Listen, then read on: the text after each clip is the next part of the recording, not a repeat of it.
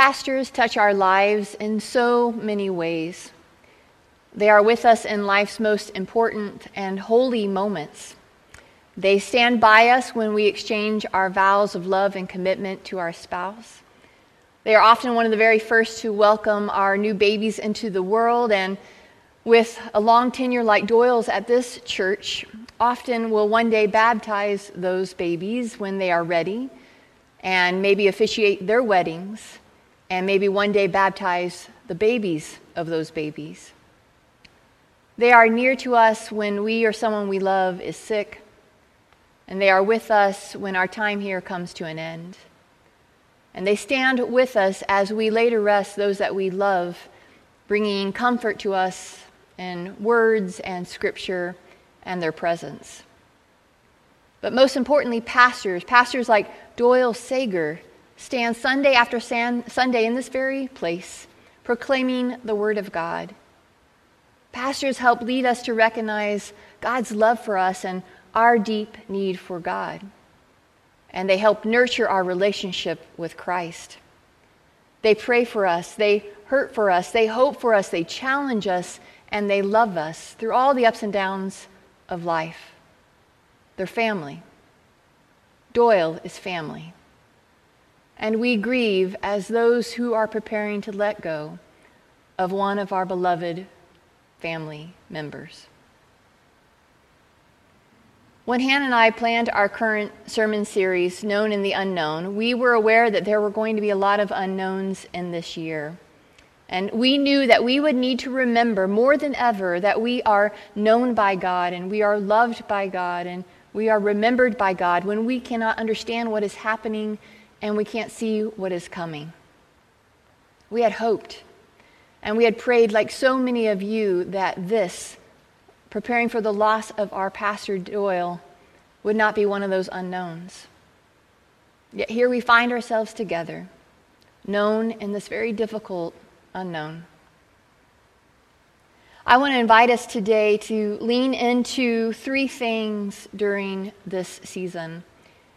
Those three things are grief and gratitude and good news.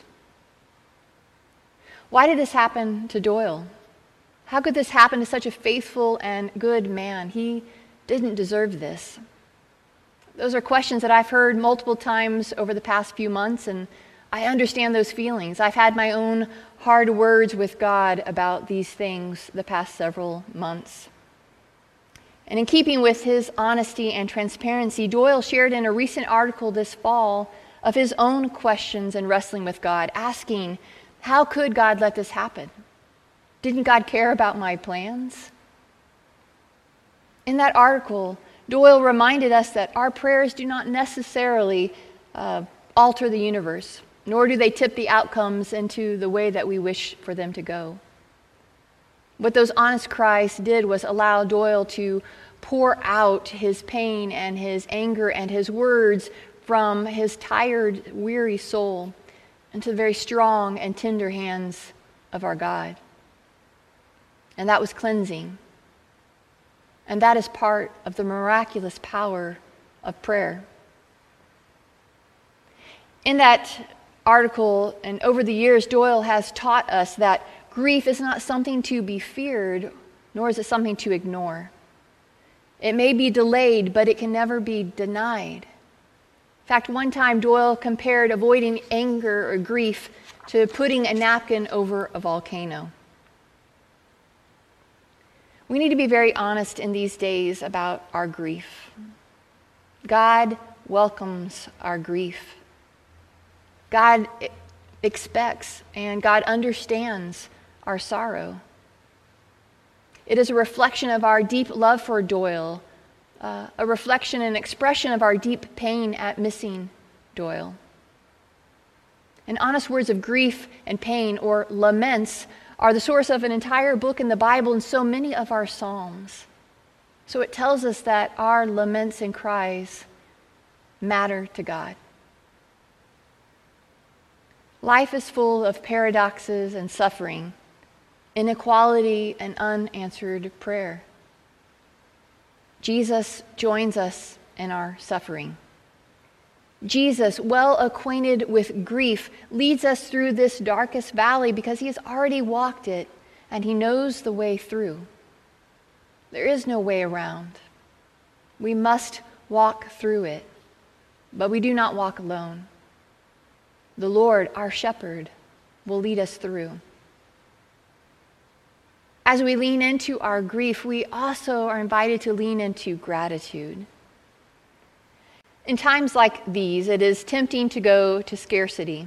I know I've been there several times in the last few months. There wasn't enough time. There wasn't enough thank yous. There wasn't enough I love yous. There's simply not enough. But would there ever be enough? The caution for us is this: when lost in the not enoughs, we miss what is. Gratitude is a gift from God, a loving God that sets our hearts on abundance rather than scarcity. We have an abundance of precious memories with Doyle. We have an abundance of stories to tell of Doyle's impact on our lives. We have an abundance of love because of the way that Doyle has loved us and taught us how to love. And we have an abundance of God's kindness and goodness to us for allowing Doyle to be our pastor and friend for so many years. Now, it would not be right today if I did not include a quote from one of Doyle's faith heroes, Dietrich Bonhoeffer, an anti-Nazi theologian and pastor during World War II. In fact, Doyle found it quite humorous that some of our young people used to wager on whether Doyle would mention Dietrich Bonhoeffer in a sermon. So I offer these words from Bonhoeffer, written from his prison cell on Christmas Eve in 1943, just 15 months before his own death by execution. There is nothing that can replace the absence of someone dear to us, and one should not even attempt to do so. One must simply hold out and endure it. At first, that sounds very hard, but at the same time, it is also a great comfort. For to the extent that emptiness truly remains unfilled, one remains connected to the other person through it. It is wrong to say that God fills the emptiness. God in no way fills it, but much more leaves it precisely unfilled and thus helps us preserve, even in pain, the authentic relationship. Furthermore, the more beautiful and fuller the remembrances, the more difficult the separation. But gratitude transforms the torment of memory into silent joy. One bears what was lovely in the past not as a thorn, but as a precious gift deep within, a hidden treasure of which one can always be certain. Gratitude transforms the torment of memory into silent joy. Our thankfulness for the gift of Doyle will be used by God to transform our pain. Our focus on abundance over the scarcity will be a balm to our grief as we walk through this valley together with our shepherd. While gratitude for Doyle is such a gift, bringing us comfort in our grief, our gratitude for God is truly where our hope is renewed and where Doyle would want us to focus. We recall the words of Lamentations 3:22-24, which read, "The steadfast love of the Lord never ceases. His mercies never come to an end. They are new every morning. Great is your faithfulness. The Lord is my portion, says my soul. Therefore I will hope in him." How grateful we are today for a God who loves us and knows us, a creator extravagant in mercy and great in faithfulness, and a Savior that is victorious over death and despair through the resurrection hope of Jesus Christ. During these days of unknown, we lean into our grief and we lean into gratitude. And most importantly, we lean into the good news. For so many of you, Doyle has been with you in some of your hardest moments, moments like these when we contend with death. And in the depths of our grief, he has proclaimed over and over for us the hope found in Christ and the power of the resurrection life. And he didn't offer those words to us as some kind of cheap or false hope or to serve as a crutch for us in our hour of need. Doyle believes every word he said, every word he proclaimed, every word he offered up out of love for us in our time of need. And those words are the very words that Doyle has clung to these past few months as promises for him, God's child, God's beloved. In Doyle's 2018 Easter sermon, titled Resurrection, Love's Great Reversal, he shared these words. In Acts chapter 10, verses 39 through 40, Peter preached about God's love as the great reversal. Evil looked like it was going to win. Evil looked like it was going to carry the day. And then in verse 40, that small word, but. So important. But God had other plans. Love's great reversal. The resurrection of Jesus Christ reveals God's heart for us. Despite all we see around us, cemeteries, cancer treatments, war, terrorism, hate, we believe in Christ's victory over death.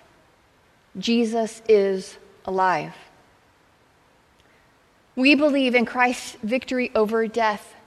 Doyle devoted his entire life to proclaiming this good news. He walked all kinds of difficult journeys with so many of us and even on his own. Yet despite all those trials, his faith in God not only remained, it was fortified. He has found that all he believed was true. And not only true, it was worthy of the cost.